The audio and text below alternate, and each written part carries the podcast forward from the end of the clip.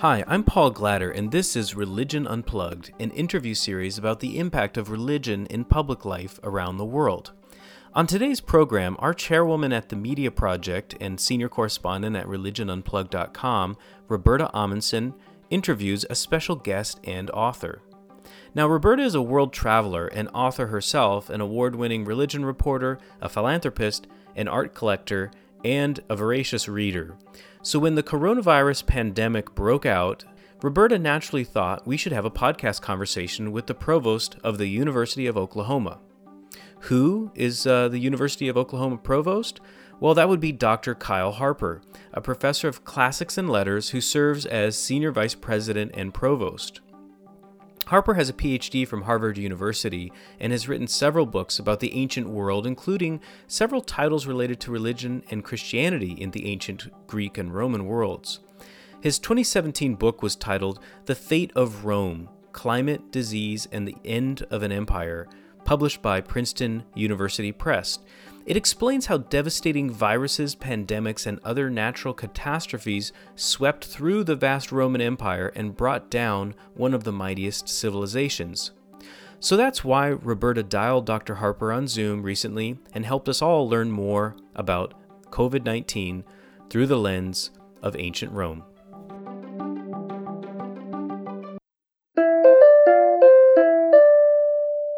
There I am. There you are. Let's Hello. see. Yes, hello, Kyle. How are you? It's nice to see you. It's nice to see you too. I'm, doing okay. You you made it back to California. We did. It was a little wild because we were there when they shut down Italy, Yeah. and uh, and we really we had planned to stay for the duration, and then we. Uh, I love your backdrop, by the way. Um, the Dance of Death. Um, uh, anyway, we uh, so we thought, well, we'll just stay, and then then they were closing everything, including the hotel. So we and and it was a little, and then Trump announced he was closing flights. Yeah. So we got out the day before he closed the flight. Oh my gosh. Well, are you guys doing okay? Hunkered down? yeah, we are, and we we got tested because we're Right. we'd been in Rome, so we don't have it. Thanks be to Mm-hmm. God. But so we're yeah we're hunkered down. To your book, how my husband wanted to know if your book is selling like hotcakes now.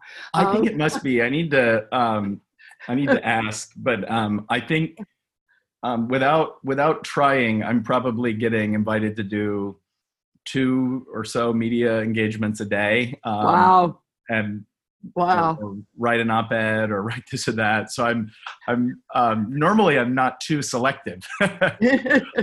like any author, uh, normally if somebody wants to talk about my book, you know, I'll say anytime, anywhere. um, but um, between keeping things going at the university and running the household here, um, it's been a little overwhelming. But I think it's probably been good for sales. And my uh, what's killing me and my editor is my current book project is just about disease. So it's a history of infectious disease oh wow.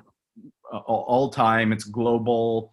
Um, Wow. There's a lot about plagues and pandemics, obviously, but um, ah, if that was on the shelves right yes, now, you mean it'd be a Yes. bestseller. yes, yes. New York Times. Yes. Uh, Um, so I'm trying to, you know, crank Hurry. away at that. Yeah. Well, well, let me let, let me go back. I mean, you are for the purposes of everyone knowing. Um, and and thank you for doing this, by the way, since you're I'm busy. excited. Um, it's uh, for the purpose. You are you are the provost of the University of Oklahoma. You also have written, I think, is it four books or five?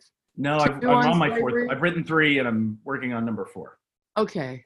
For some reason, oh, I know. It's because I read From Shame to Sin first, and then I went back and read the, the book before that, and somehow I think of it as two.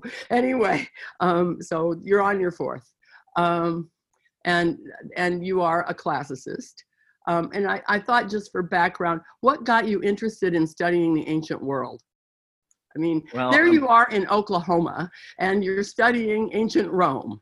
What is going Yeah, on? and well, I can tell you, growing up, I had no idea that there were people who did that for a living. And when I went to college, I went to the University of Oklahoma, so I'm lucky enough to work at my alma mater.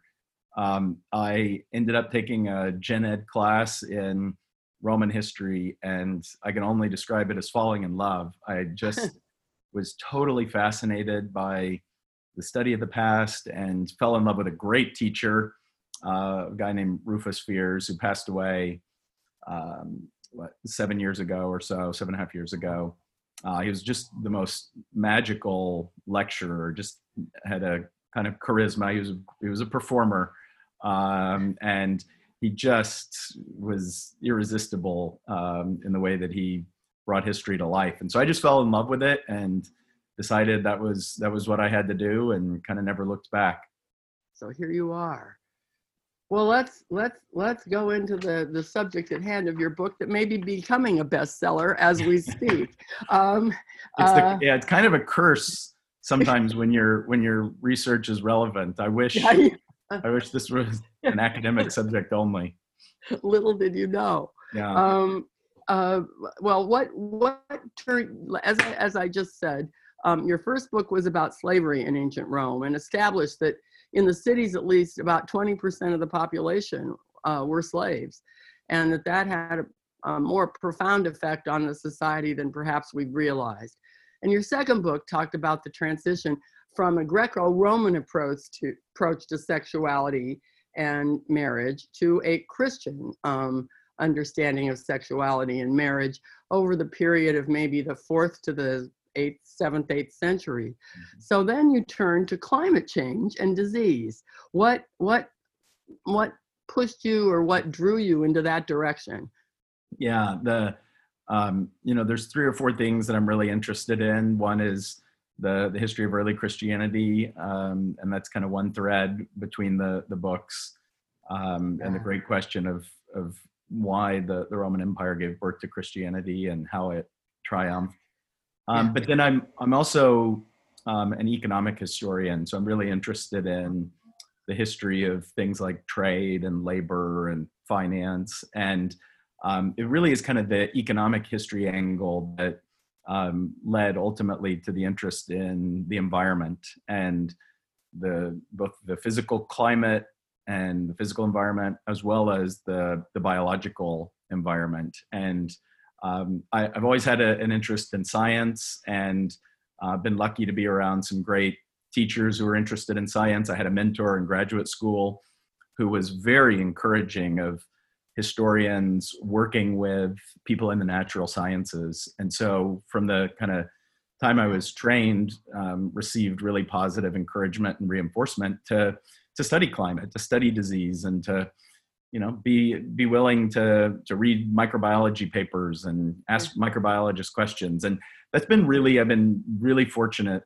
um, that that i was exposed to that early on because i just got fascinated by it dna is amazing and yeah. Uh, yeah. you know you can only have one scholarly career but you you can do different things with it and so as i kind of got my my first couple of books are kind of my um, entrance to the guild, so to speak. You, you need to write um, some you know kind of turn your dissertation into a book.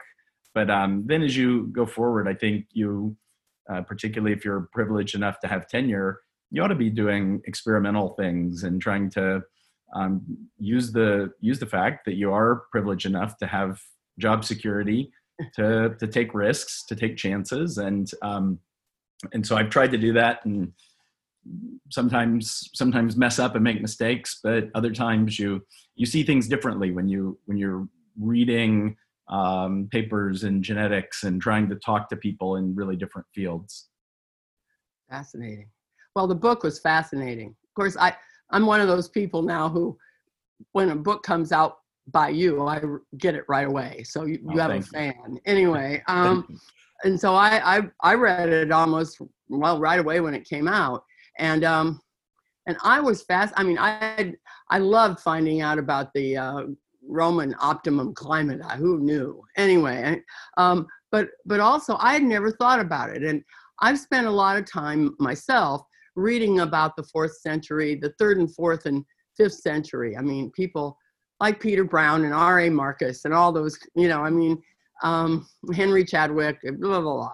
Because I, I too am interested in how, how Christianity came to be um, uh, in the ancient world. Anyway, and other things about it. Plus, I've tramped over a lot of um, ruins because I love ruins. At any rate, because it's it's it's understanding something about who human beings are somehow. Anyway, um, so I just wondered, you know, you you well maybe you could talk a bit about some of the conclusions you drew, but how how does what you learned from studying how climate and disease um, affected the Roman Empire? How do we what what can we apply to that now when we're thinking about? I mean, the economy is a question mark right now. Um, people are in their houses. We wave at our neighbors. Um, we, we do take walks, but you know, you keep your distance. Um, it's the, the world is kind of shut down, at least parts of it are. So how does what you learned, well, how, well, how did climate and the d- disease affect the Roman Empire for most people who don't know? Yeah, I mean, okay, there's a there's a couple of great questions there, um, and the maybe I'll, I'll kind of start with the the last one, which is you know in the big picture, yeah. how did climate change and biological change affect the Roman Empire? And then maybe we can come back because I I do think it'd be great to talk Yeah. about parallels and differences and what what a deeper perspective on pandemics and infectious disease can can tell us about the the moment we're living through. So uh, start with the the Roman Empire and um, in a lot of ways, we can ask traditional questions like, why did the Roman Empire fall? And that's a very big and very traditional question. And there's not a simple answer. You can't even define the fall of the Roman Empire in simple terms, much less can you explain it. But um, I think every generation has different different concerns uh, and brings to the question different ideas that are inevitably shaped by the world of the, the historian. And that was true of Edward Gibbon when he wrote The Decline and Fall of the History of the Roman Empire. It was from a, a kind of rationalist, um, Enlightenment, British constitutionalist perspective. Um, it's fine. It's a, it's a great, enduring work, even though it's also a product of the late 18th century. Um, I think it's no different if we, as 21st century citizens, come to this old and big and venerable question with our own uh, ideas and our own sort of um, takes on it, and it lets us see different things. And um, partly that's because we're sensitive to um, environmental issues, given the the climate crisis that that we're living through. We're sensitive to biological issues, and I think um, you know the the current pandemic will only make us more sensitive to what a powerful force these kinds of disease shocks have been in societies. Um, so partly it's our sensitivity but then partly it's also uh, the evidence that we have. And to me this is one of the most exciting parts of this is that um, you know we we always have new documents um, but you don't really find a new tacitus every day. Um, you might find new fragments, a new papyrus, um, and there's certainly ways to to learn new things from a from an old text. Um, but I think it's really exciting when you have completely new texts, so to speak, and completely new archives. And because of our need to understand the climate, we have new archives about the paleoclimate.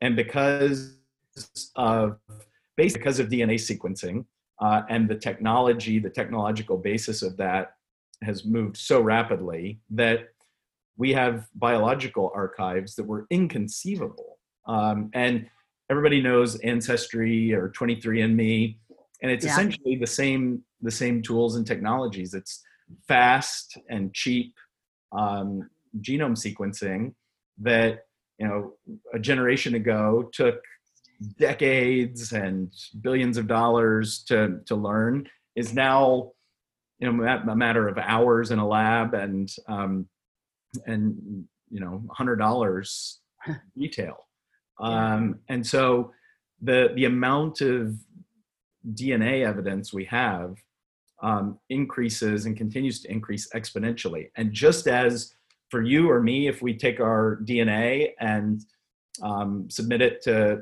to one of those commercial ancestry companies, they'll use uh, mathematical tools that let them uh, help unpack the, the historical meaning of your DNA. They'll they'll frame it in terms of different population groups that make up your ancestry.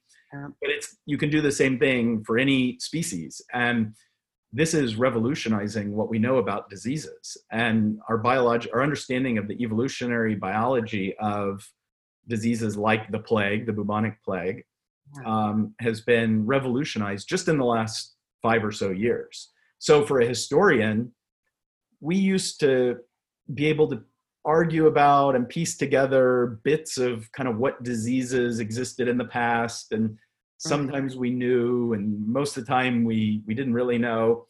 That's out the window um, because of these new archives. So um, so i think we're more sensitive to it and we have more evidence. And now when you go back and you look at the fall of the roman empire of course if you bring those perspectives and those tools to it you see things you didn't see before i think that they're very important and if you reread the, the history of this period that for instance pandemic diseases play a very important role um, now, they're only one factor. All of those other stories, they still matter. Religion is still a huge central issue. Political and constitutional issues, military history, all of that still matters. But the the prism is different when you um, when you have this this new side to it. So the picture's bigger. Picture's bigger, and we just see parts of it that we were invisible to us before, and those parts really matter. And the Roman Empire suffered from really massive pandemics that were uh, much larger in some ways than the, the coronavirus pandemic that we're living through. Yeah. And in some ways, they were very resilient and they were accustomed to, um, to mortality in a way that we are not, um, to low life expectancies and to unpredictable uh, mortality events. And so they were quite resilient in many ways. Um, but this current episode is a reminder of just how forceful these kinds of shocks to the system can be. Which made well made me think of the of one I which is later, um, um which you mentioned, which is the one in 541 that that uh, struck Constantinople and and kind of scuttled Justinian's plans um, for um, reuniting the Roman Empire. It's a huge one, but I, some some enormous percentage of the of the city of Constantinople died in that. I my memory is it's like 40% or something like that. Yeah. Um, and that's devastating. You could, you could hem it in with, with caveats all day about how limited we are in the, the documents and sources we have, but it's certainly the case that the, the two main witnesses we have who were there um, lead us to believe that it was a catastrophic mortality event in the city that carried off something like 40, 50%. Um, it's impossible to, to verify that in the way that we would be able to do so in more modern times, but the, the picture um, of a truly devastating mortality event in the capital um, is very vividly drawn for us by our sources. Well, let's, you mentioned religion, and uh, I've read, you know, there's Cyprian is probably the biggest or the most biggest isn't maybe quite the right, right word. He, he left the most, he wrote the most about the effect of the plague around 250 or about then. Um, and uh, but but there are there are other witnesses at different times in the in church history of how Christians responded in those early days to early pandemics. Um, so how how does um, a, a plague situation affect um, the church, um, but also religion in general. Pagan religion was still around back then. Um, so, what what is the response of religion, and what role does religion play, if any, in in in um, alleviating the uh, the symptoms or helping the people who are ill? Yeah, I mean it's a great question, and we have to try and go back to um, the ancient world and to to sympathize with the the mentalities um, that they possessed. Um, and as historians, I think it's important that we try and get inside their their minds as best we can. And I'd start by trying to to imagine a world where they don't have what we call germ theory. Um, they don't, in the broadest cultural sense, they don't have Yeah. um, the same way of understanding or explaining um, these kinds of events in terms of microscopic um, uh, organisms, and um, and so they don't have that tool. They do have climatic ways of thinking about disease, so miasma or pollution. They can imagine the air corrupting. So there are quote unquote scientific explanations, but those are probably much less important than religious explanations. And for the the ordinary Greek or Roman on the street, um, they perceive of pestilence as uh, very religious in nature and as a sign that the the gods um, were angry at their society and particularly Apollo, the god of plague. And so one of the things we see is mass scale efforts to appease the god Apollo. Um, that's that's one. Another is possibly persecution, and plagues have, have often gone hand in hand with persecution. And um, they, there's some evidence, you know, first at a broad level, um, that people like Tertullian um, tell us that when there's a drought or a famine or a flood or a plague, um, that the shout goes up, um, throw the Christians to the lions. Yeah. Um, and there, I love Tertullian, by the way. You can always count on him for a, Yeah. you know, a great, well, quip is the word that comes to my Exactly. mind. Yeah. Exactly, he's quotable. Um, Yes. and and he, there's I think there's truth to to what he's saying that um, we know that the persecution of the Christians was often sort of lurking in the background rather than than activated, um, and when it was activated, which could be very real, um, the it was often a kind of crisis, whether it was political crisis or a health crisis. So I think um, it's it's plausible to draw connections between these plagues and the persecution of the Christians. We don't know as much about that in the Antonine plague um, as maybe we might, um, although I think that some of these persecutions of Christians in the the later 160s um, or even 170s um, that we know of may have been at least partly connected with the, the crisis that we call the Antonine plague.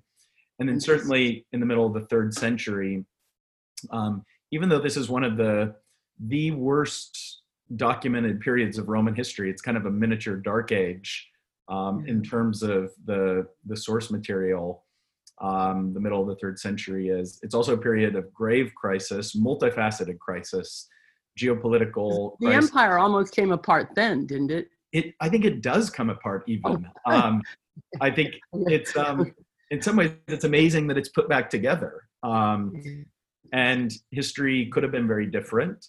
Uh, but it, the Roman Empire is, I think it does fall apart, but is the pieces are, some of the pieces stay together. And then this series of emperors like Diocletian and Constantine um, are rebuilders. Um, but it's a, it's a really um, major crisis in the course of Roman history. And the plague of Cyprian is a big part of it. And it's even in a very poorly attested period of Roman history, it's quite prominent in the source material. And as you were saying, a lot of it comes from the bishop of Carthage, Cyprian himself, who was very active in this plague. And um, these are societies that didn't have very much of what we would call healthcare infrastructure.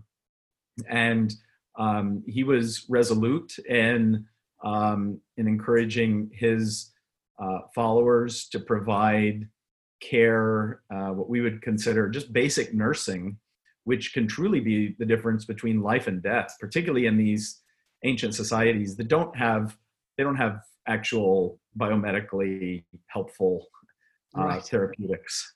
Um, for the most part, you probably didn't want to be treated by a Yeah.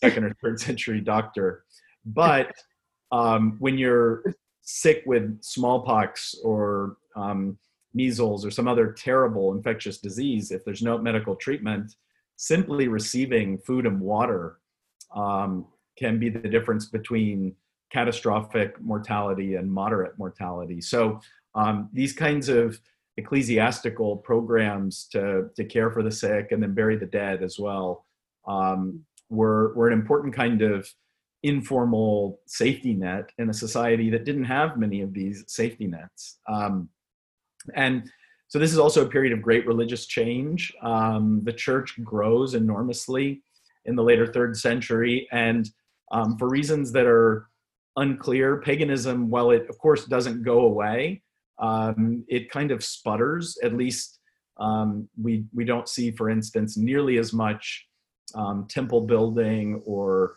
um, artifacts of paganism, statues, statue dedications, um, these kinds of materials. It's a little hard to follow because, again, the, the whole evidentiary record um, almost goes dark. But um, but there's a lot of evidence that that paganism sort of is challenged by this this crisis in ways that it doesn't fully recover from, whereas Christianity gathers pace. And I think his most historians now believe that um, Christianity was spreading um, fairly rapidly before Constantine's conversion. I mean, it was still a absolutely a minority religion, um, but um, but Constantine was was sort of riding a wave, and then of course dramatically accelerated it right. um, with his with his imperial conversion. But um, I think most most historians who've thought about this and worked on this in the last decade or two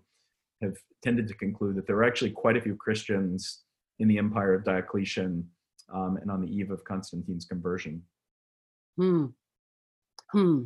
I, I know, um, well, you read this one often, that in the mid fourth century, when Julian tried to reinstitute paganism, that one of the things he said was, you know, we've got to start doing some of the things these Christians do in terms right. of caring for people and things like that. Right, um, exactly and when because that's the period when basil the great in in anatolia was setting up his almshouse and his primitive hospital and his training school and all this sort of thing um, so there was a lot of of, uh, of christian activity in caring for the sick and the poor right. um, at least around there well one of the conclusions of your book is that nature has been anything but predictable Perhaps you could talk a little bit about the relationship between climate and disease, um, and, and maybe how religion responds to climate as well. Um, and because one of the things I learned from the book was how the climate changed around 200. I didn't know that. I mean, that's why one reads, isn't it? To find out things one doesn't know. But I, I, I, you know, I never thought about it. And there, well, that the climate changed, and that that had an, an impact and is there a relationship between that and disease and you know one of the big things we talk about now is climate change and yet and and we have these viruses that come along sars ebola and now the the covid-19 um, and how did the ancients look at climate when it changed or did they even did they recognize it did they think about it did the pagans yeah. propitiate the gods did the christians just pray i mean what so they um, they mostly perceive climate change on very short time scales. Um, you know, what oh, verges on weather. Um, yeah. They thinking of what we would call interannual variability, um, a year with very low rainfall that causes a drought um, that would have been very evident for them. But there's far less perception, although there is some, about longer range climate variability and climate change. So decadal to, to century scale climate variation.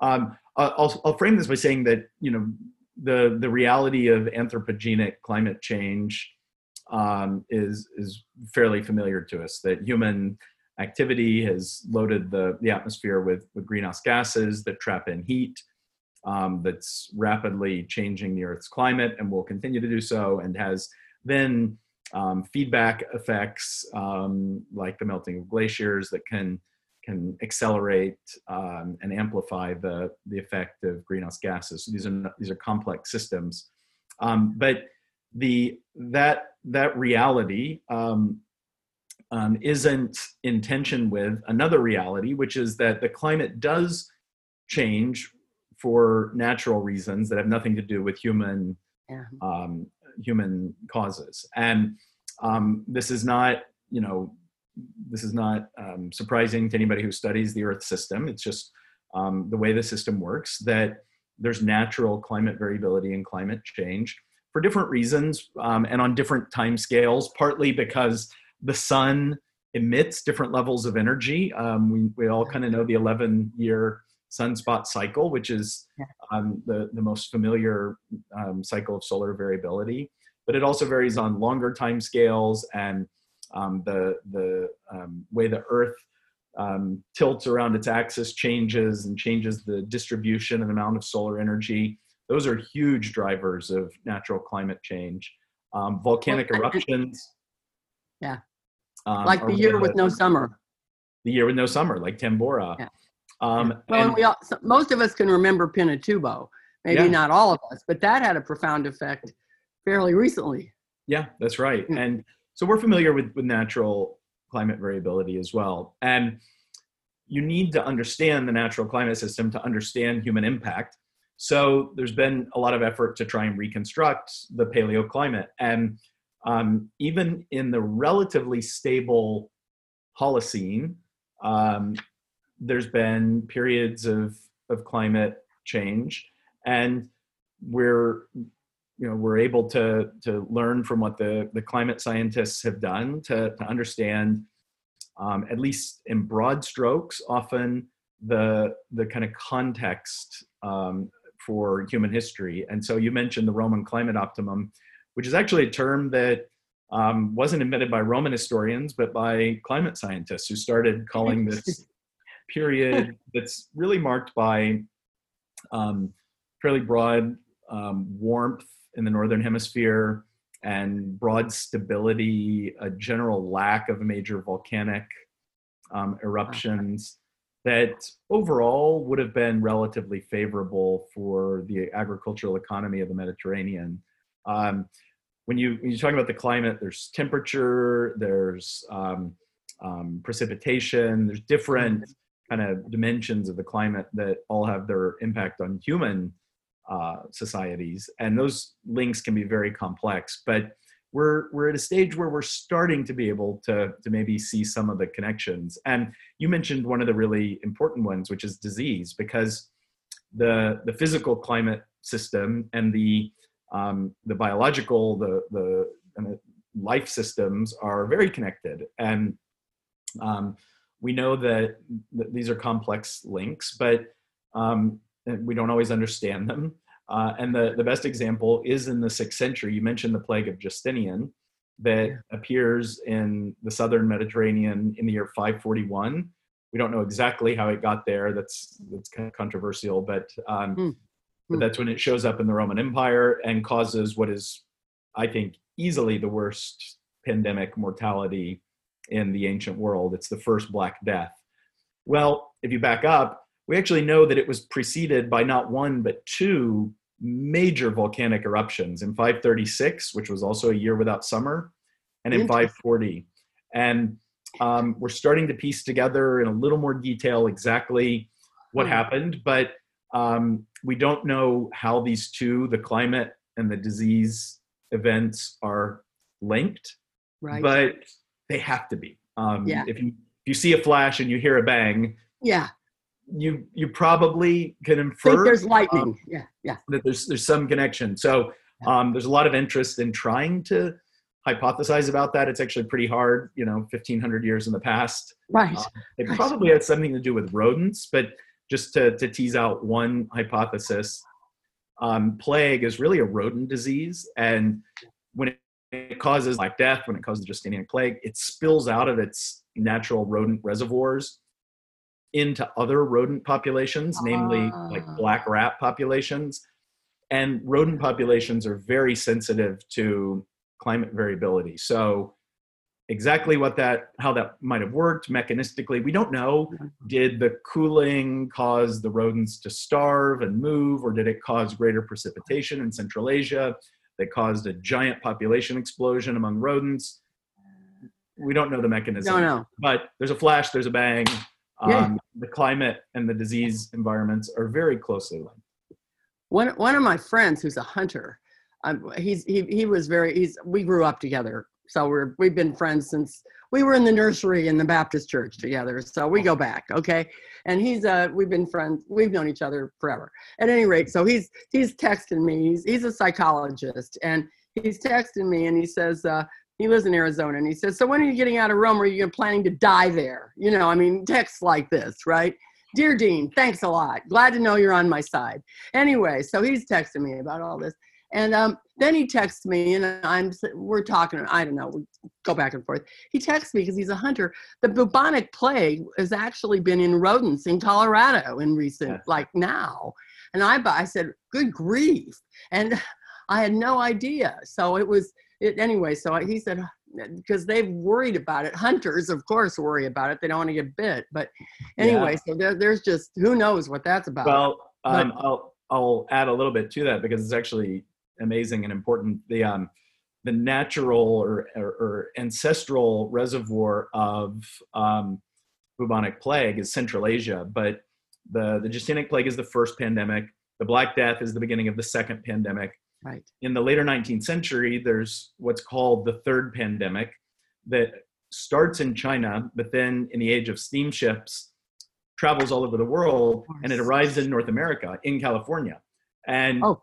From there, it spreads and becomes permanently established in um, burrowing rodent colonies in the Rocky Mountains. And so the, the presence of Yersinia pestis in those Colorado uh, rodents, mainly, um, for instance, prairie dogs. Um, yeah, that's what he sent me. Of this, so um, the moral of the story is don't eat prairie dogs. Um, and the other okay. good news is that plague, which is probably the the worst biological uh, enemy that humanity ever faced, it's actually very treatable. If you're in a, a developed country just start start some antibiotics as quickly as you can. You'll be fine.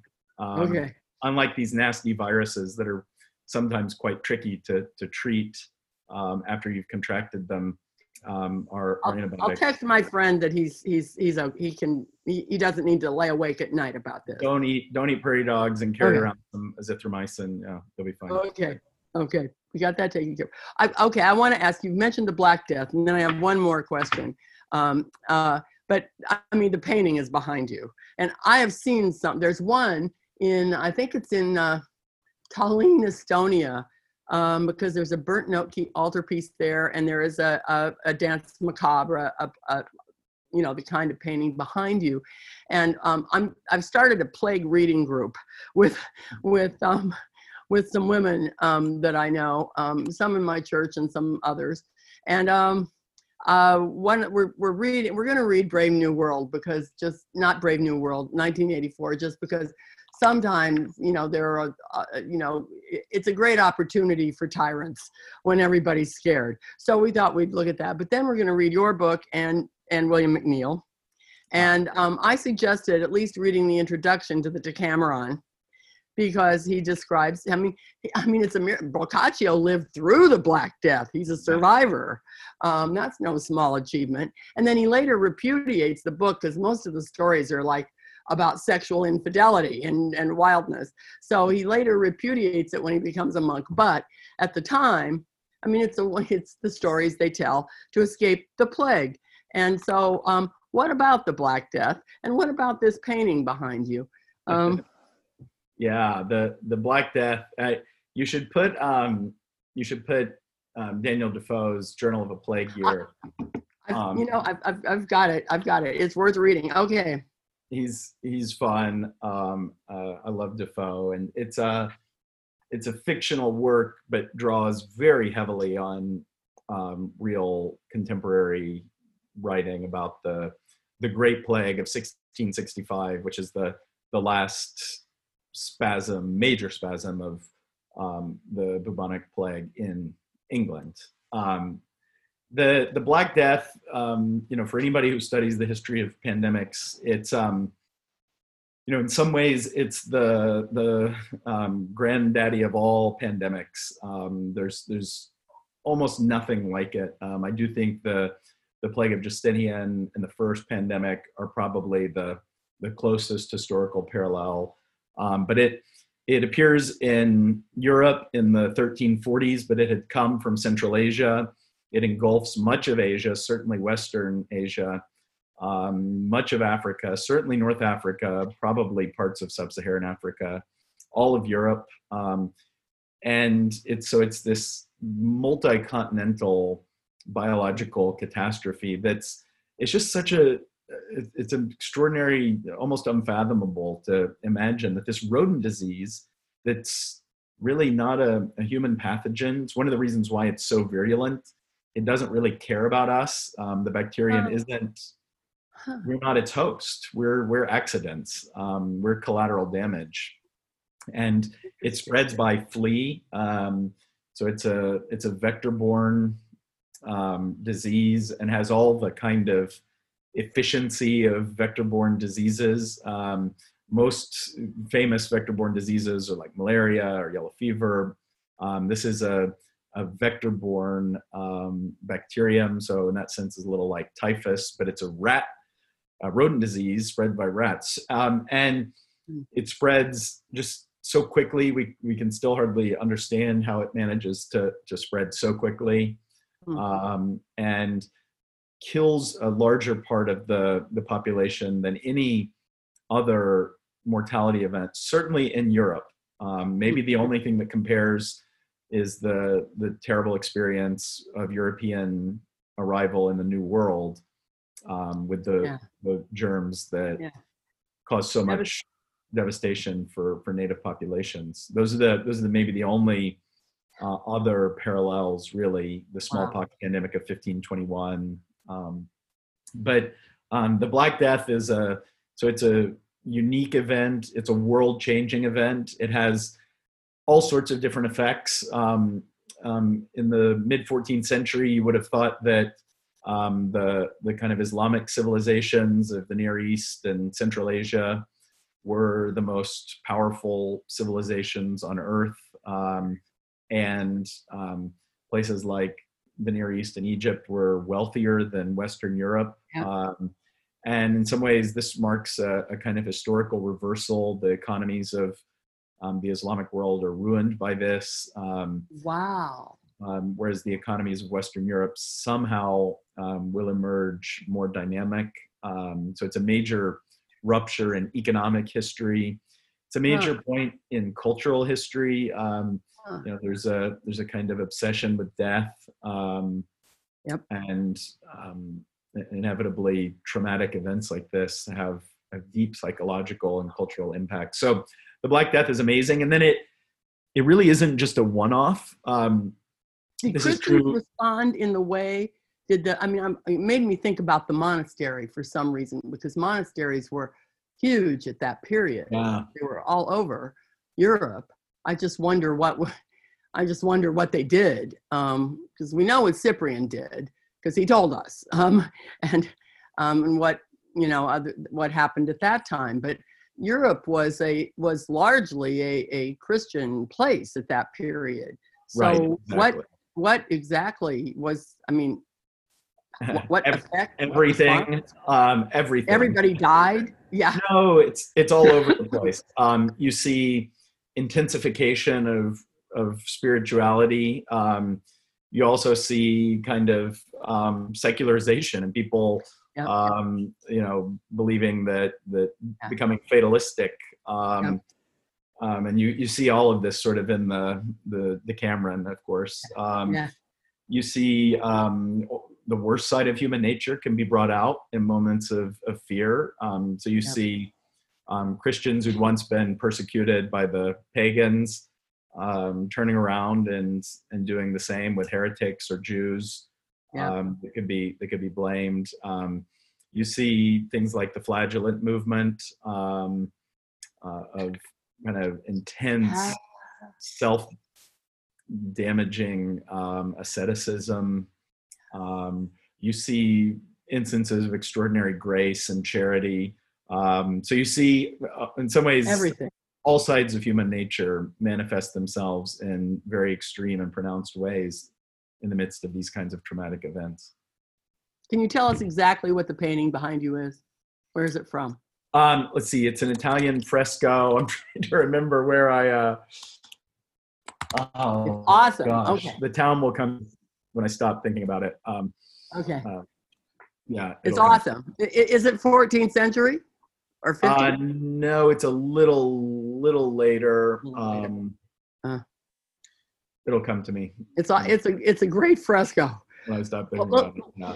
let me let me give you the last one. Um, and uh, one of my friends in Rome, um, who is a professor, and and uh, we we had a remarkable evening because the week before they closed everything down, everything was open. It was, uh, and so we had reserved an evening to go to the uh, Vatican Museum um, to see the Raphael rooms and and uh, you know the well lots of things and and also the Sistine Chapel. So my husband and I had the remarkable um, it, um, opportunity to be the only three people he i and our guide who's our our friend who is also a guide and a professor um, were the only people in the museum except the guards so it was sort of like one of those movies night in the museum um, and we're we're go, running around. And then then we got to go to the opening of the raphael show which was supposed to be this big blockbuster and draw people to rome which of course closed two days after it opened. Um, and so um, she my friend my guide friend um, who's written several books about she's a her specialty is renaissance uh, well not renaissance early baroque art. At any rate um, she said that she i mean she was surprised at how panic stricken everybody was. And of course as things have played out there's there's reason for concern here. Um, but she just felt that the level of panic was surprising to her. So she said that she wondered if in a time when people we feel that we can control everything you know our financial futures to our our whatever um, that we we we feel like we're in control. And yet here comes this something that says well by the way no you're not really in control there are things that are beyond your control and um and then uh, you talk in your at the close of your book you talk about um, that the history's great pathogens are um, extremely young, which is a kind of surprising thing. Um, but it sounded to me like a, a, prediction of COVID in a way. But then in, in your last two paragraphs, and I'm going to read you your own book um, because I, I'd like, I think it's, it raises the question of, of what do we learn from the past to apply to our present. You say, the enduring power of the Romans to enchant us derives, at least in part, from the poignancy of our knowledge that they stood on the invisible edge of unsuspected change. Rather, the Roman experience is important as part of an ongoing story. Far from marking the final scene of an irretrievably lost ancient world, the Roman encounter with nature may represent the opening act of a new drama, one that is still unfolding around us. Again, um, what you said in 2017 seems prescient. So, what kinds of changes might this global shutdown and encounter with a heretofore unknown microbe have in store for all of us? Wow. Well, um, I, be, a, I, be a prophet, Kyle. I like to say um, historians sometimes make the worst futurists. Um, um, but, you know, I think it's. it's Caveat um, accepted. yeah, ask me ask me in a thousand years and Okay. I'll have a good answer. Okay. um, I'll put you on the list for my dinner party, a thousand years. all right, I'll, Okay, I'll be there. Um, okay.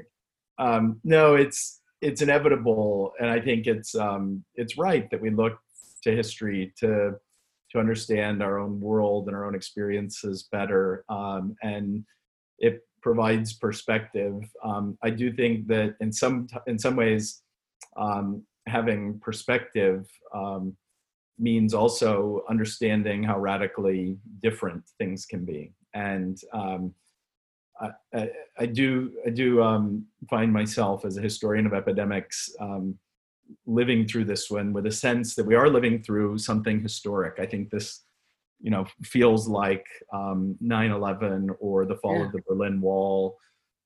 Just in that sense that you know you're you're living through something that's going to be epoch defining, um, and 10, 20 years from now, and maybe more, will we'll refer to this as the the coronavirus or COVID, however we we ultimately brand it, um, moment, and it will it will reverberate. Um, but what's what's fascinating to me as a historian too are the the subtle differences, um, and this is the first global pandemic of the social media era.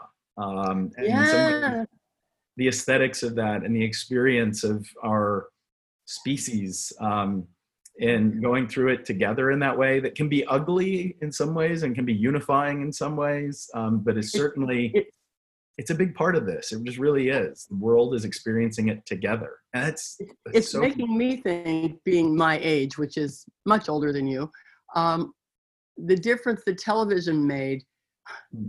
to the Vietnam War. Yes, yes. Um, you know, World War II had some pretty horrible stuff. We didn't see it all.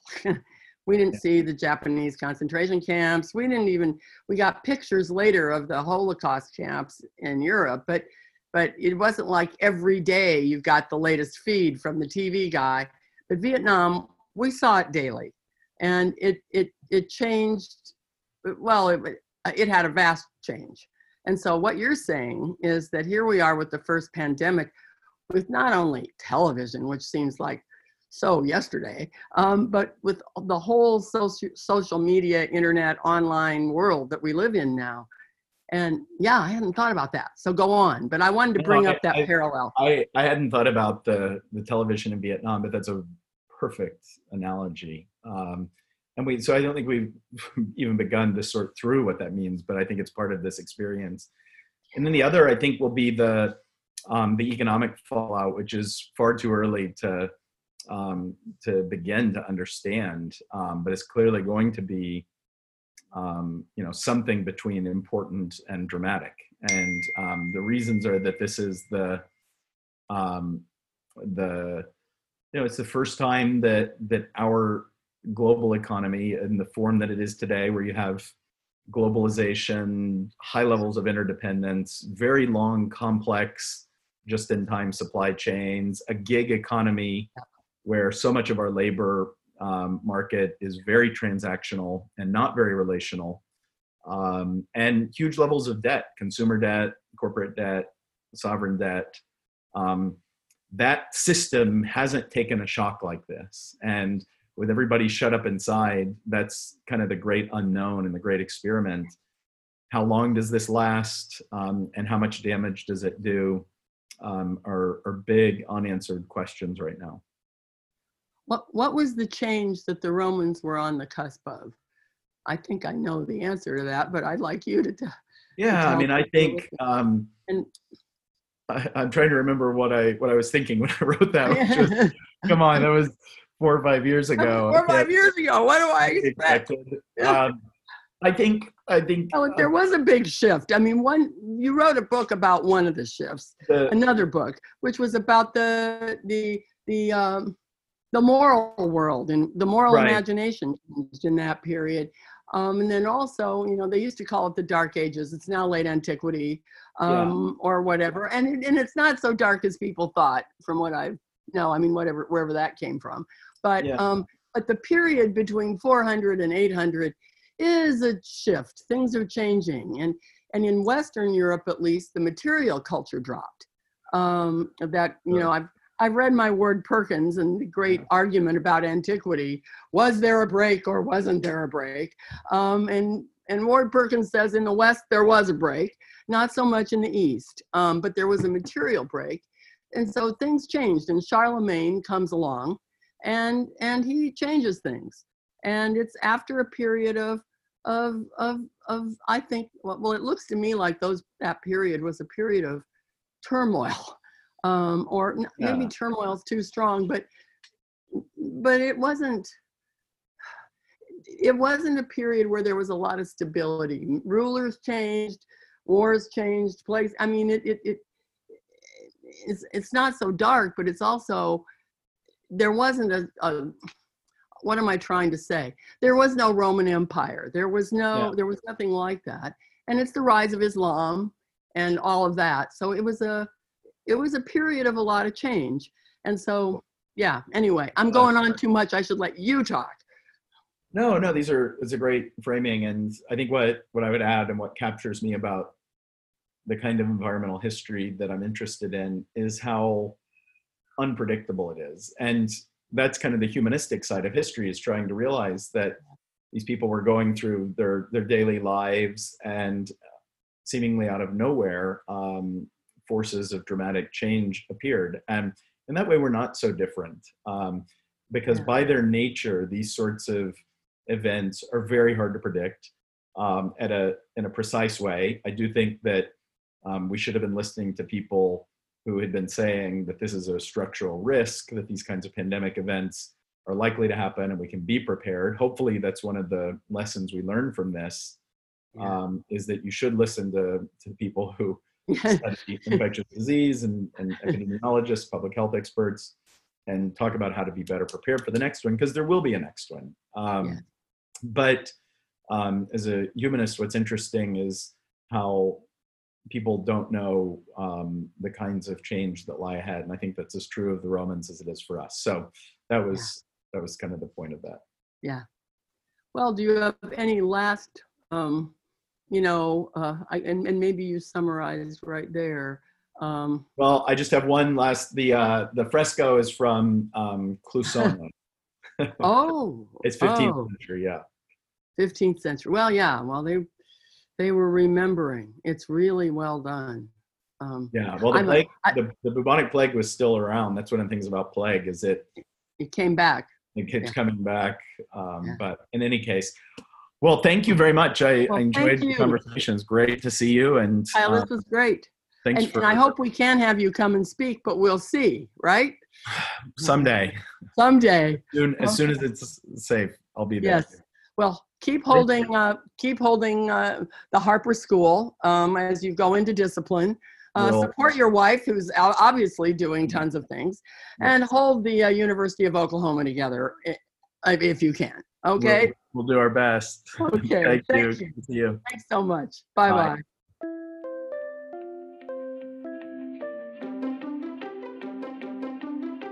This episode of the Religion Unplugged podcast was hosted by executive editor Paul Glader, reported by senior contributor Roberta Ahmanson, edited and produced by Peter Freeby. Special thanks to our managing editor Megan Clark and our senior projects manager Melissa Harrison.